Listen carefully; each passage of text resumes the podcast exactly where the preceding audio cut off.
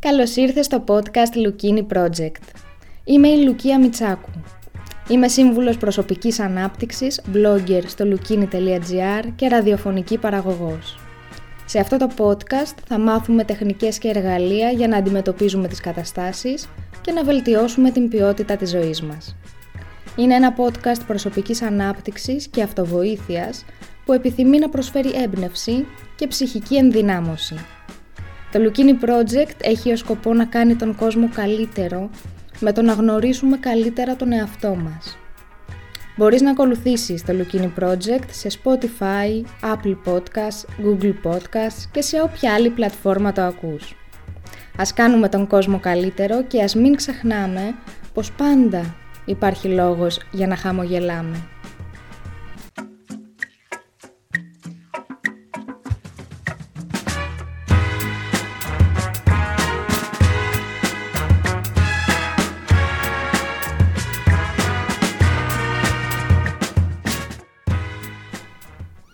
Καλώς ήρθες! Αυτό είναι το τέταρτο επεισόδιο του podcast Lukini Project με τίτλο «7 τρόποι για να παίρνεις καλύτερες αποφάσεις». Καθημερινά παίρνεις πολλές αποφάσεις, παίρνεις πολύ περισσότερες αποφάσεις από όσες νομίζεις. Οι ειδικοί υποστηρίζουν πως παίρνουμε γύρω στις 35.000 αποφάσεις τη μέρα. Περίπου 2.000 αποφάσεις την ώρα, αν το σκεφτείς. Και αυτό όμως βέβαια είναι κάτι που πολύ δύσκολα μπορεί να μετρηθεί. Σίγουρα όμως παίρνουμε πολλές αποφάσεις. Αποφασίζουμε για το τι θα φάμε, τι θα φορέσουμε, τι μουσική θα ακούσουμε, αν θα περπατήσουμε ή αν θα οδηγήσουμε, αν θα πάρουμε συγκοινωνίες, αλλά και για ακόμα μικρότερα θέματα. Δεν περνάει ούτε ένα λεπτό χωρίς να πάρουμε μία απόφαση. Οι περισσότερες αποφάσεις δεν είναι συνειδητές, συμβαίνουν στον αυτόματο πιλότο. Δεν έχουμε κάνει την επίγνωση πως εκείνη τη στιγμή παίρνουμε μια απόφαση. Εάν θέλουμε να κάνουμε τα πράγματα πιο συνειδητά, να έχουμε επίγνωση των πραξιών μας, να μην συμβαίνουν τόσο πολλά τουλάχιστον στον αυτόματο πιλότο, τότε σε αυτό μπορεί να μας βοηθήσει πάρα πολύ ο διαλογισμός και οι ασκήσεις αναπνοής. Ποια είναι η διαφορά σε ποσοστό ανάμεσα σε συνειδητές και ασυνείδητες αποφάσεις; Οι συνειδητές αποφάσεις καταλαμβάνουν μόλις το 5%. Μάλιστα, πολύ καλά άκουσες, οπότε οι ασυνείδητες αποφάσεις είναι το 95% των αποφάσεών μας.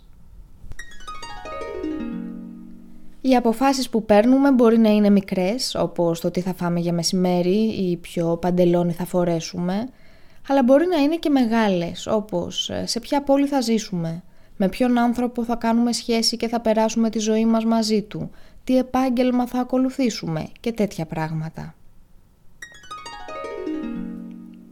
Μια ιστορική αναδρομή.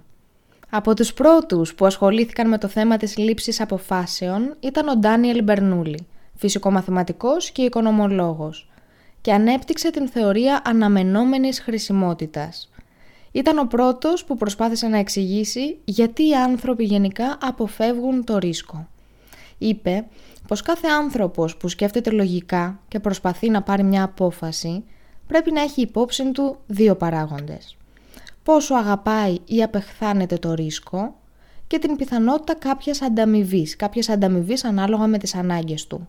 Για παράδειγμα, μια μικρή οικονομική ανταμοιβή θα είναι πολύ πιο χρήσιμη σε κάποιον που δεν έχει πολλά λεφτά παρά σε κάποιον πάρα πολύ πλούσιο. Επομένως, οι αποφάσεις που θα πάρουν αυτοί οι άνθρωποι απέναντι στο ίδιο ρίσκο θα είναι διαφορετικές, αλλά εξίσου λογικές. Εμείς τώρα, αν βγούμε έξω από το οικονομικό αυτό πλαίσιο, μπορούμε να αναρωτηθούμε πόσο αγαπάμε ή όχι το ρίσκο. Και μπορούμε και να σκεφτούμε πως η στάση μας απέναντι στο ρίσκο εξαρτάται με το πόσο σημαντικό είναι για εμάς αυτό που μπορεί να κερδίσουμε. Μπορεί δηλαδή να μην είμαι λάτρης του ρίσκου, αλλά να ρισκάρω. Να ρισκάρω γιατί έτσι μπορεί να κερδίσω μία ευτυχισμένη ερωτική σχέση, μία δουλειά που με ενδιαφέρει πολύ, μία καλύτερη σχέση με τους φίλους μου, μία καλύτερη σχέση με την οικογένειά μου και τέτοια πράγματα. Όλοι μας έχουμε πάρει αποφάσεις με ρίσκο για να κερδίσουμε κάτι που είναι για εμάς πάρα πολύ σημαντικό. Και όλοι μας έχουμε αποφύγει το ρίσκο όταν αυτό που είναι να κερδίσουμε δεν μας αγγίζει και τόσο πολύ. Οπότε για να πάρω μία απόφαση σκέφτομαι. Πρώτον, αγαπώ το ρίσκο ή όχι; Δεύτερον, αξίζει τον κόπο το ρίσκο, τι έχω να κερδίσω;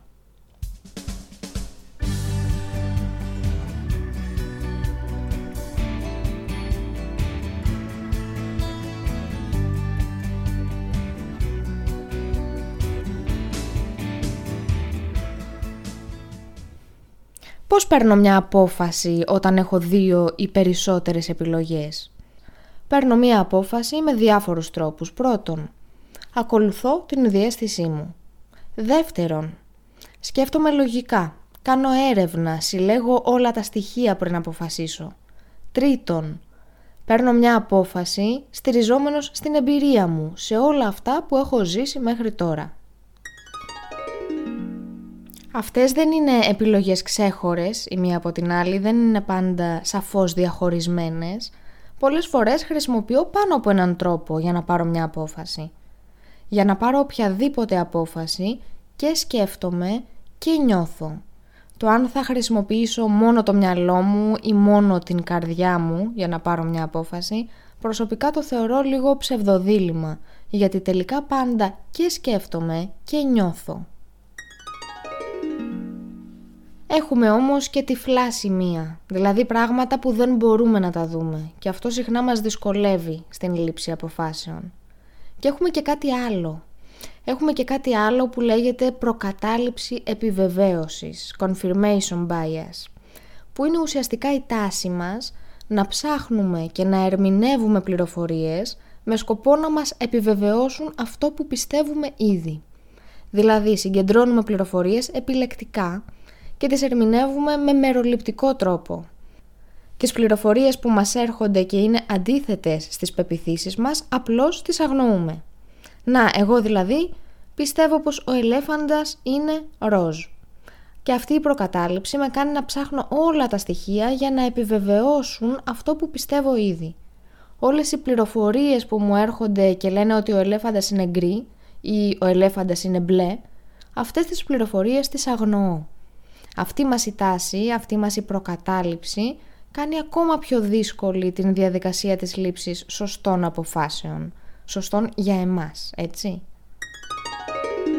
Πρέπει να έχουμε στο μυαλό μας πως ο καθένας έχει τις δικές του ταχύτητες δράσης και τις δικές του ταχύτητες επεξεργασίας και των συναισθημάτων και των δεδομένων. Το να είσαι πιο γρήγορος ή πιο αργός στο να πάρεις μια απόφαση δεν είναι ποιοτικά συγκρίσιμο δεν είναι το ένα καλύτερο από το άλλο. Και τα δύο έχουν τα θετικά τους και τα αρνητικά τους. Αν θεωρείς δηλαδή τον εαυτό σου πιο αργό από άλλους, αυτό δεν είναι κακό, γιατί κάτι κερδίζεις με αυτή την αργή ταχύτητα. Πάντως μη θεωρείς την δική σου τάση μειονέκτημα, όποια και αν είναι αυτή. Το να παίρνεις αποφάσεις πιο γρήγορα ή πιο αργά από τους υπόλοιπους ανθρώπους δεν είναι μειονέκτημα, Συγκεκριμένα μπορεί να είναι και από τα πιο δυνατά σου σημεία. Το θέμα είναι πως σήμερα έχουμε πάρα πολλές επιλογές για τα πάντα. Υπάρχει υπερπληθώρα επιλογών. Πάω δηλαδή να πάω να πάρω καφέ. Τι χαρμάνι επιλέγω, αράμπικα ή κάτι άλλο; Επιλέγω καφέ από την Κολομβία ή από τη Βραζιλία; Και τι είδους καφέ επιλέγω να πιω, εσπρέσο, ριστρέτο, λούγκο ή μήπως να πιω μακιάτο ή μήπως καπουτσίνο; Και γιατί όχι έναν flat white, έναν αμερικάνο, μόκα ή μήπως έναν καφελάτε, μήπως να πιω φραπέ ή μήπως να δοκιμάσω έναν Irish coffee; Και υπάρχουν πολλές, πολλές ακόμα επιλογές. Και μετά είναι και η επιλογή για το γάλα. Να είναι πλήρες, να είναι άπαχο, να είναι γάλα μυγδάλου, να είναι γάλα σόγιας, να είναι χωρίς λακτόζη. Οι αποφάσεις που καλούμαστε να πάρουμε πλέον για απλά καθημερινά πράγματα είναι πάρα πολλές και γι' αυτό συχνά κουραζόμαστε. Η κούραση εξαιτίας της λήψης αποφάσεων είναι ένα πάρα πολύ σημαντικό ζήτημα. Οι έρευνες μας δείχνουν κάτι σημαντικό σχετικά με αυτήν την υπερπληθώρα επιλογών. Μας δείχνουν πως αν έχεις πάρα πολλές επιλογές, τελικά καταλήγεις να μην είσαι και πολύ ευχαριστημένος με την τελική σου απόφαση. Γιατί; Γιατί σε τρώει αυτό το αίσθημα πως είχα τόσες πολλές επιλογές και αυτό σημαίνει πως θα μπορούσα να έχω διαλέξει και καλύτερα. Μπορεί να υπήρχε και καλύτερη επιλογή για μένα. Και νιώθεις συνήθως δυσαρεστημένος με την επιλογή που έκανες στο τέλος. Κάτι που δεν συμβαίνει όταν οι επιλογές σου είναι περιορισμένες. Δηλαδή, πας σε ένα καφέ. Πας σε ένα καφέ που σου προτείνει χίλιους διαφορετικούς συνδυασμούς καφέ. Θα μου πεις τώρα ότι είμαι υπερβολική έτσι, αυτό το χίλιους είναι λίγο εντάξει, σχήμα λόγου.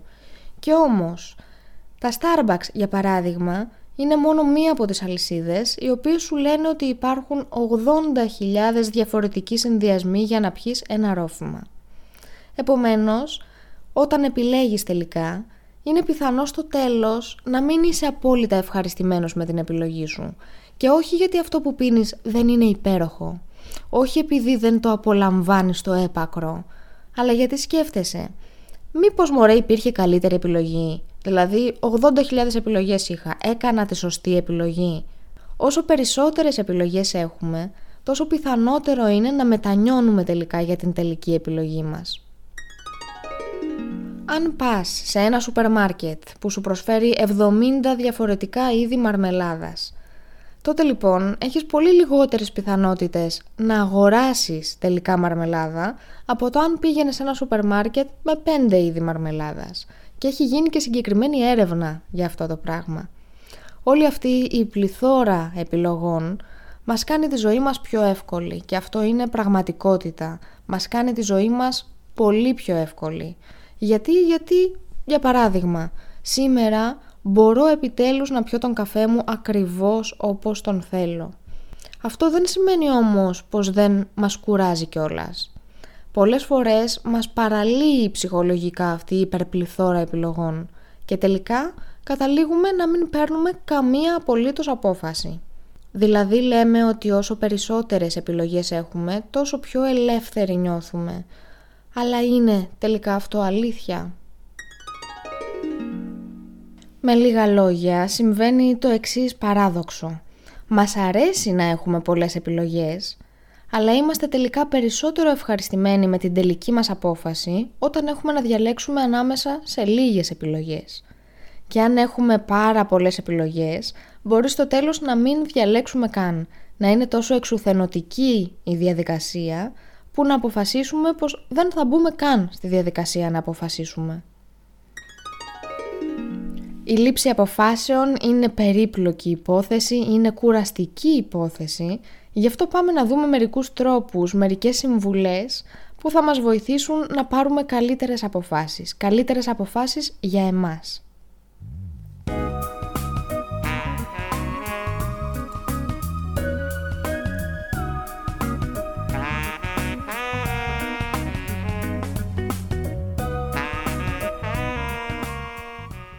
Νούμερο 1. Μειώνω τις καθημερινές μου αποφάσεις. Ο πρώτος τρόπος για να παίρνεις καλύτερες αποφάσεις για εσένα είναι αυτό το παράδοξο. Επειδή παίρνεις καθημερινά πάρα πολλές αποφάσεις, είναι πάρα πολύ εξουθενωτικό. Επομένως, για να παίρνεις καλύτερες αποφάσεις για εσένα, μπορείς να αποφύγεις κάποιες περιτές. Μπορείς να μειώσεις τις καθημερινές σου αποφάσεις και να κάτσεις την Κυριακή και να φτιάξεις το πλάνο της εβδομάδας. Τι θα φας μέσα στην εβδομάδα; Φτιάξε ένα πρόγραμμα. Δευτέρα θα φάω αυτό. Την Τρίτη θα φάω αυτό. Μην χάνεις ώρες κάθε μέρα με το να αναρωτιέσαι. Τι θα μαγειρέψω σήμερα; Τι θα μαγειρέψω αύριο; Όλο αυτό είναι χαμένος χρόνος και είναι και πάρα πολύ κουραστικό. Είναι εξουθενωτικό. Αποφάσισε τι θα φορέσεις στη δουλειά κάθε μέρα της εβδομάδας. Όταν σκέφτομαι κάθε μέρα τι θα μαγειρέψω, τι θα φάω, από πού να παραγγείλω και έχω τόσες επιλογές για όλα αυτά και είναι κάτι που το κάνω κάθε μέρα, δύο φορές τη μέρα, τρεις φορές τη μέρα. Ε, αυτό είναι εξουθενωτικό. Μείωσε τα καθημερινά σου διλήμματα και έτσι θα νιώσεις ψυχικά ξεκούραστος. Θα κάνει τεράστια διαφορά και θα κερδίσεις και πολύ περισσότερο χρόνο από όσο φαντάζεσαι.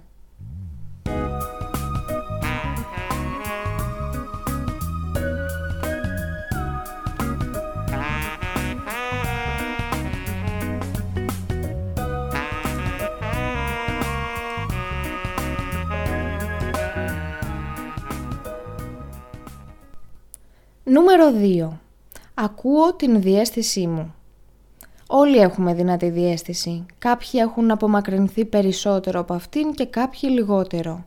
Άκου όμως τι σου λέει η διέστησή σου, τι σου λέει το σώμα σου. Εσύ ξέρεις καλύτερα από όλους τι είναι καλύτερο για εσένα.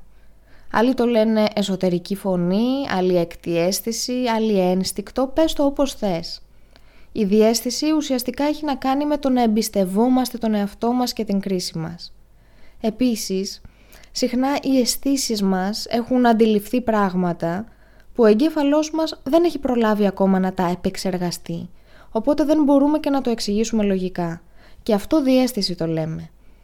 Οι έρευνες έχουν δείξει ότι το να ακούς την διέστησή σου είναι μια δεξιότητα τελικά που μαθαίνεται και που μπορούμε να βελτιωθούμε σε αυτό. Η διέστηση δεν αποκλείει την λογική σκέψη, ίσα ίσα, δηλαδή. Μπορώ να ερευνήσω ένα θέμα σε βάθος, να ζυγίσω όλες τις επιλογές μου και να αποφασίσω με την διαίσθησή μου τι είναι τελικά πιο σημαντικό και τι όχι. Το να ακούς την διαίσθησή σου και το σώμα σου είναι μια πολύ βοηθητική τακτική στην λήψη αποφάσεων. Ο Άλμπερτ Αϊνστάιν έλεγε «Το μυαλό που σκέφτεται διαισθητικά είναι ένα ιερό δώρο και το μυαλό που σκέφτεται ορθολογικά είναι ένας πιστός υπηρέτης. Δημιουργήσαμε μια κοινωνία που τιμά τον υπηρέτη και έχει ξεχάσει το δώρο.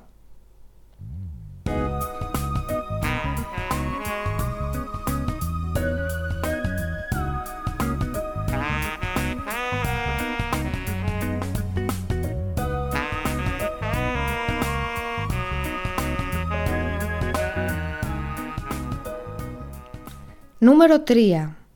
Φτιάχνω δύο πιθανά σενάρια. Σε ένα δίλημα φτιάξε τα δύο πιθανά σενάρια. Επιλέγω την πρώτη δουλειά, επιλέγω την δεύτερη δουλειά. Επιλέγω να δουλέψω ως καθηγητής, επιλέγω να δουλέψω ως συγγραφέας. Επιλέγω να ζήσω στη Φολέγανδρο, επιλέγω να ζήσω στο Παρίσι. Το δουλεύω στο μυαλό μου με λεπτομέρειες. Πώς θα είμαι, πώς θα είναι η καθημερινότητά μου. Φτιάχνω δύο σενάρια. Το ιδανικό θα ήταν ε, να τα έφτιαχνε το Netflix και να μας τα έστελνε στο σπίτι με delivery, να τα δούμε και να διαλέξουμε. Αυτό δεν θα συμβεί, δυστυχώς, γιατί θα ήταν υπερτέλειο, έτσι. Δεν θα συμβεί όμως, οπότε θα δούμε μόνοι μας αυτά τα δύο σενάρια. Βλέπω το σενάριο Α και μετά βλέπω και το σενάριο Β και με παρατηρώ.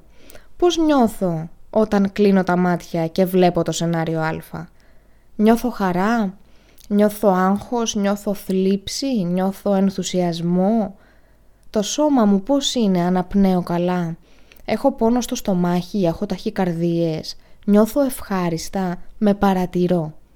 Παρατηρώ το σώμα μου και παρατηρώ τι νιώθω. Πώς με κάνει να νιώθω αυτό το σενάριο, αυτή η απόφαση; Νιώθω πως εξελίσσομαι ως άνθρωπος ή μήπως περιορίζομαι. Νιώθω πιο κοντά σε μένα ή απομακρύνομαι από τα θέλω μου. Όταν κλείνω τα μάτια και με φαντάζομαι να ζω με αυτήν την απόφαση. Νιώθω το σώμα μου να χαλαρώνει, να εκτείνεται, να απλώνεται ή το νιώθω να μικραίνει, να καμπουριάζει, να συστέλλεται, να περιορίζεται. Παρατηρώ το σώμα μου και παρατηρώ τι νιώθω. Και αυτές οι πληροφορίες είναι υπεραρκετές για να πάρω την σωστή απόφαση για εμένα.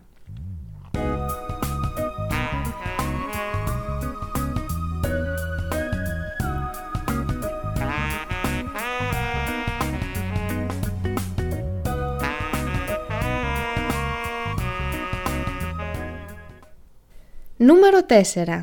Γράφω. Γράψε. Το γράψιμο μας δείχνει πολύ καλύτερα πώς νιώθουμε για την κάθε απόφαση. Μας τα κάνει όλα πιο σαφή. Είναι πάρα πολύ χρήσιμο για την λήψη αποφάσεων. Και γράψε όχι απλώς τα υπέρ και τα κατά μιας επιλογής, αλλά και όλα τα συναισθήματα που νιώθεις όταν σκέφτεσαι την κάθε επιλογή. Όπως και στα περισσότερα θέματα που έχουμε αναλύσει μέχρι σήμερα, έτσι και σε αυτό, το γράψιμο είναι πάντα ένας πολύ βοηθητικός τρόπος.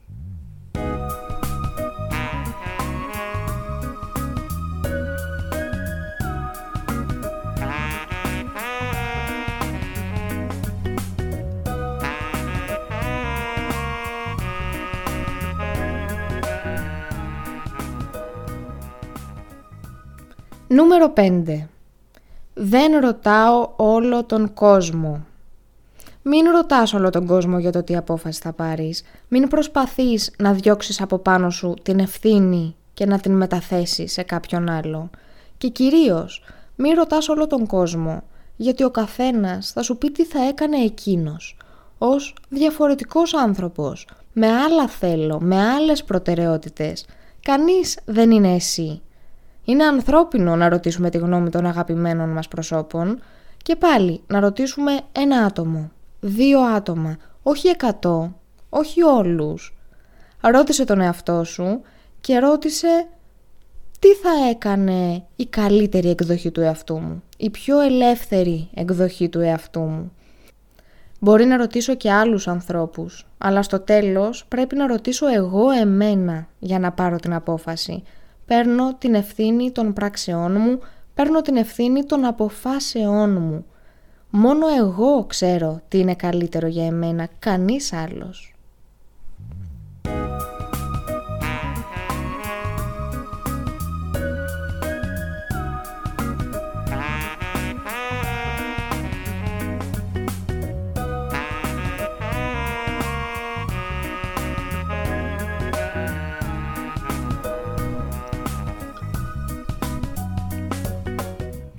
Νούμερο 6. Παίρνω μία απόφαση με βάση τις αξίες μου. Με ρωτάω ποιες αξίες είναι σημαντικές για εμένα; Παίρνω μία απόφαση με βάση τις αξίες μου και όχι τα συναισθήματά μου. Λέω για παράδειγμα, ποιες είναι οι αξίες μου; Το έχω ξεχωρίσει λίγο στο μυαλό μου αυτό, μου είναι σαφές. Και λέω ότι δημιουργικότητα, επιμονή, αγάπη, συνέπεια, αγάπη για μάθηση. Έχω καταλήξει για το ποιες είναι οι αξίες μου. Οπότε ξυπνάω εγώ το πρωί και δεν έχω να πάω για δουλειά. Και δεν είμαι και πολύ στα καλά μου. Νιώθω απογοήτευση. Νιώθω ψυχική κούραση. Νιώθω θλίψη. Αν πάρω αποφάσεις με βάση τα συναισθήματά μου, τότε δεν θα σηκωθώ από το κρεβάτι. Αν όμως πάρω αποφάσεις με βάση τις αξίες μου, θα πω εγώ τώρα θα σηκωθώ και θα κάνω ό,τι καλύτερο μπορώ. Θα είμαι δημιουργική. Θα φτιάξω κάτι, θα φτιάξω ένα κείμενο, ένα ποίημα, ένα άρθρο, ένα podcast. Θα είμαι δημιουργική γιατί η δημιουργικότητα είναι από τις βασικές αξίες μου. Σκέφτομαι, είμαι δημιουργικός άνθρωπος. Τι θα έκανε στη θέση μου ένας δημιουργικός άνθρωπος; Θα σηκωθώ και θα είμαι δημιουργική και θα έχω επιμονή και θα μάθω καινούργια πράγματα σήμερα, παίρνω μία απόφαση με βάση τις αξίες μου και όχι με βάση τα συναισθήματά μου.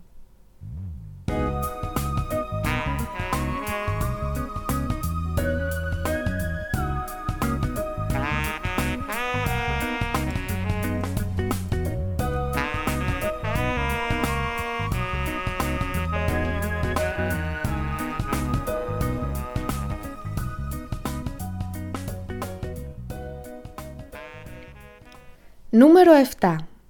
Βρίσκω τα μοτίβα των σωστών και των λάθος αποφάσεών μου. Ποια είναι η καλύτερη απόφαση που πήρες ποτέ; Και θα κάνω μία παύση τώρα, γιατί θέλω πραγματικά να δεις ποια είναι η πρώτη απάντηση που σου έρχεται στο μυαλό. Ποια είναι η καλύτερη απόφαση που πήρες ποτέ; Ποια είναι η χειρότερη απόφαση που πήρες ποτέ; Κάθισε και γράψε σε ένα χαρτί στην μπροστά σελίδα την καλύτερη απόφαση που έχεις πάρει και στην πίσω σελίδα την χειρότερη απόφαση που έχεις πάρει. Μελέτησε την καλύτερη απόφαση και θυμήσου πώς ένιωσες όταν την πήρες, όχι μετά, όχι λόγω του αποτελέσματος, εκείνη την ώρα που την πήρες αυτή την απόφαση πώς ένιωσες. Ένιωσες ενθουσιασμό, χαρά, φόβο, ένιωσες σίγουρος με τον εαυτό σου; Τι ένιωσες ακριβώς; Θυμήσου πώς ένιωσες και μετά θυμήσου και πώς αντέδρασαν οι γύρω σου. Και μετά θυμήσου τις τρεις καλύτερες αποφάσεις που έχεις πάρει. Και γράψε πάλι πώς ένιωσες εσύ, πώς αντέδρασαν οι άλλοι. Βλέπεις κανένα κοινό μοτίβο; Μήπως ένιωσες σε όλες ε, τις καλές αποφάσεις φόβο και ενθουσιασμό μαζί; Και γύρω σου σου έλεγαν «Μα τι είναι αυτά τα πράγματα, τρελάθηκες» πώς θα το κάνεις αυτό, Ένα παράδειγμα δίνω. Οι καλές αποφάσεις έχουν ένα κοινό μοτίβο για τον καθέναν μας και οι κακές αποφάσεις επίσης. Αν βρούμε αυτό το μοτίβο μπορούμε μετά να το αναγνωρίσουμε στις αποφάσεις που καλούμαστε να πάρουμε. Για παράδειγμα, νιώθω φόβο και ενθουσιασμό μαζί. Αυτό μου θυμίζει όλες τις καλές αποφάσεις που έχω πάρει. Ίσως τελικά αυτό να είναι το σωστό για εμένα. Ίσως να μην είναι και τόσο τρελή ιδέα τελικά. Ας βρούμε τα επαναλαμβανόμενα μοτίβα. Ένα ιστερόγραφο. Δεν υπάρχουν λάθος επιλογές. Κάνεις μια επιλογή και αν δεν σου αρέσει κάνεις μετά αλλαγές. Παίρνεις μια διαφορετική απόφαση. Δεν εξαρτάται η ζωή σου από αυτή την επιλογή. Μην βασανίζεσαι υπερβολικά και μην χάνεις υπερβολικό χρόνο. Και όταν καμία από τις επιλογές που έχεις στην διάθεσή σου δεν σε ικανοποιεί πλήρως, θυμήσου αυτό που λένε και οι μεγάλοι ποιητές. Οι Rolling Stones. Δεν μπορείς πάντα να έχεις αυτό που θέλεις, αλλά αν προσπαθήσεις, τότε καμιά φορά μπορείς να δεις πως έχεις αυτό που χρειάζεσαι. Ή αλλιώς, you can't always get what you want. You can't always get what you want. You can't always get what you want. But if you try sometimes, you might find you get what you need. Έχουμε πει ξανά πως σε αυτό εδώ το podcast δεν μπορούμε να χρησιμοποιήσουμε μουσική για τον απλούστατο λόγο ότι με αυτόν τον τρόπο θα καταπατούσαμε τα πνευματικά δικαιώματα των καλλιτεχνών και δεν πρόκειται να το κάνουμε αυτό, επομένως κάποιες φορές θα χρειαστεί ίσως να ακούσετε εμένα να τραγουδάω. Ε, ελπίζω να το απολαύσετε. Ακόμα ένα ιστερόγραφο. Οι αποφάσεις για σημαντικά θέματα που περιλαμβάνουν μεγάλες αλλαγές μας αγχώνουν, μας δημιουργούν στρες, μας δημιουργούν ένταση στις σχέσεις μας με τους άλλους ή αϊπνίες. Είναι λοιπόν πολύ σημαντικό σε τέτοιες περιόδους να χρησιμοποιώ τεχνικές διαχείρισης στρες και να φροντίζω πολύ τον εαυτό μου. Για περισσότερες λεπτομέρειες, σε παραπέμπω στο πρώτο επεισόδιο του podcast με τίτλο «7 τρόποι διαχείρισης άγχους». Τέτοιες αποφάσεις μας αγχώνουν πολύ. Μην αφήσεις το άγχος να συσσωρευτεί, καταπολέμησέ το και φρόντισε τον εαυτό σου. Ακόμα ένα ιστερόγραφο. Μπορεί να είναι το τελευταίο, μπορεί και όχι. Ο λόγος που δεν σου το λέω είναι επειδή δεν έχω αποφασίσει ούτε εγώ ακόμα. Μπορείς να αποφασίσεις να μην αποφασίσεις. Και αυτή είναι μια απολύτως υγιής επιλογή εάν γίνεται συνειδητά. Μπορεί να σκέφτομαι να αλλάξω δουλειά, ή σπίτι, ή χώρα. Ίσως να μην είναι η κατάλληλη εποχή για μια τέτοια απόφαση. Αποφασίζω να μην αποφασίσω αυτή τη στιγμή και λέω αυτή την απόφαση θα την ξανασκεφτώ σε δύο μήνες, σε έξι μήνες, σε ένα χρόνο. Βάζω ένα χρονικό πλαίσιο. Μπορώ να αποφασίσω συνειδητά πως δεν είναι η κατάλληλη στιγμή για να πάρω μία τέτοια απόφαση. Ακόμα ένα ιστερόγραφο. Μάλλον αυτό θα είναι το τελευταίο, αλλά η ζωή είναι γεμάτη εκπλήξεις. Μην παίρνουμε πάντα την ασφαλή επιλογή.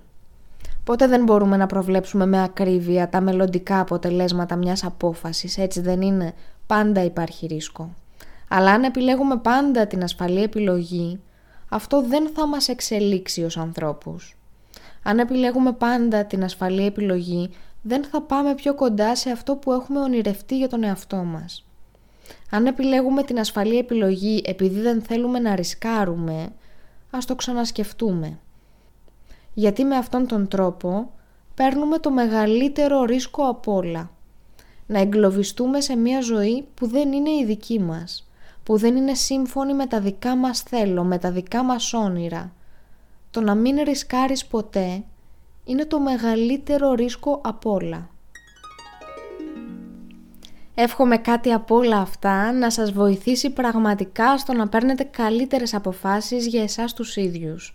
Ανυπομονώ να ακούσω τα σχόλιά σας, τις εντυπώσεις σας και τις εμπειρίες σας πάνω στο θέμα και φυσικά τις ερωτήσεις σας και προτάσεις για θέματα που σας απασχολούν και που θα θέλατε να αναλύσουμε σε αυτό εδώ το podcast. Μπορείτε να κάνετε like στην σελίδα Λουκίνη στο facebook. Στο lukini.gr θα βρίσκετε όλα τα podcast και αν γραφτείτε στο newsletter θα λαμβάνετε email κάθε φορά που δημοσιεύετε ένα νέο podcast ή ένα νέο άρθρο. Σας περιμένω με πολύ μεγάλη μου χαρά στο group στο facebook Lukini Project Podcasts. Μπορείτε να κάνετε share αυτό το podcast στα social media, σε όλες τις πλατφόρμες υπάρχει ένα κουμπί που λέει share δίπλα και φυσικά θα χαρώ πάρα πολύ να κάνετε subscribe στο podcast στην εφαρμογή που το ακούτε και να αφήσετε και ένα review με 5 αστεράκια εάν σας άρεσε στο Apple Podcast γιατί έτσι θα βοηθήσετε να διαδοθεί το Lukini Project και να μεγαλώσει η παρέα μας τώρα που είμαστε ακόμα στην πολύ αρχή. Θα μου δώσει πάρα πολύ μεγάλη χαρά εάν προτείνετε αυτό το podcast σε κάποιον φίλο σας, σε έναν άνθρωπο που αγαπάτε πολύ, σε έναν άνθρωπο που θεωρείτε πως μπορεί να το βρει ενδιαφέρον ή πως μπορεί να ωφεληθεί με κάποιον τρόπο από αυτό. Είμαι η Λουκία Μιτσάκου και αυτό ήταν το τέταρτο επεισόδιο Lukini Project. Σας ευχαριστώ πάρα πολύ για την ακρόαση, είμαι ευγνώμων για την παρέα σας αλλά και για τα σχόλιά σας κάθε φορά. Χαίρομαι πάρα πολύ, χαίρομαι πάρα πολύ που είμαστε μαζί εδώ σε αυτήν την διαδρομή που μαθαίνουμε καλύτερα τον εαυτό μας, που μαθαίνουμε νέα πράγματα και χαίρομαι που αφιερώνετε χρόνο μόνο για τον εαυτό σας και είστε εδώ και ακούσατε ολόκληρο το podcast. Ελπίζω αυτό το podcast για το πώς να παίρνουμε καλύτερες αποφάσεις να σας βοηθήσει πραγματικά. Ο Φρόιντ έλεγε «Σε αποφάσεις δευτερεύουσα σημασίας είναι χρήσιμο να εξετάζουμε τα υπέρ και τα κατά. Σε κρίσιμα ζητήματα όμως, η απόφαση πρέπει να προέρχεται από την καρδιά. Επομένως, να ακούμε την καρδιά μας, να ακούμε την διέστησή μας, σίγουρα να ακούμε το σώμα μας και εμείς θα δώσουμε ραντεβού για την επόμενη εβδομάδα, για την επόμενη Τρίτη, να είστε καλά, να προσέχετε τον εαυτό σας και να μην ξεχνάμε πως πάντα υπάρχει λόγος για να χαμογελάμε. Από εμένα, φίλοι, μεγάλο.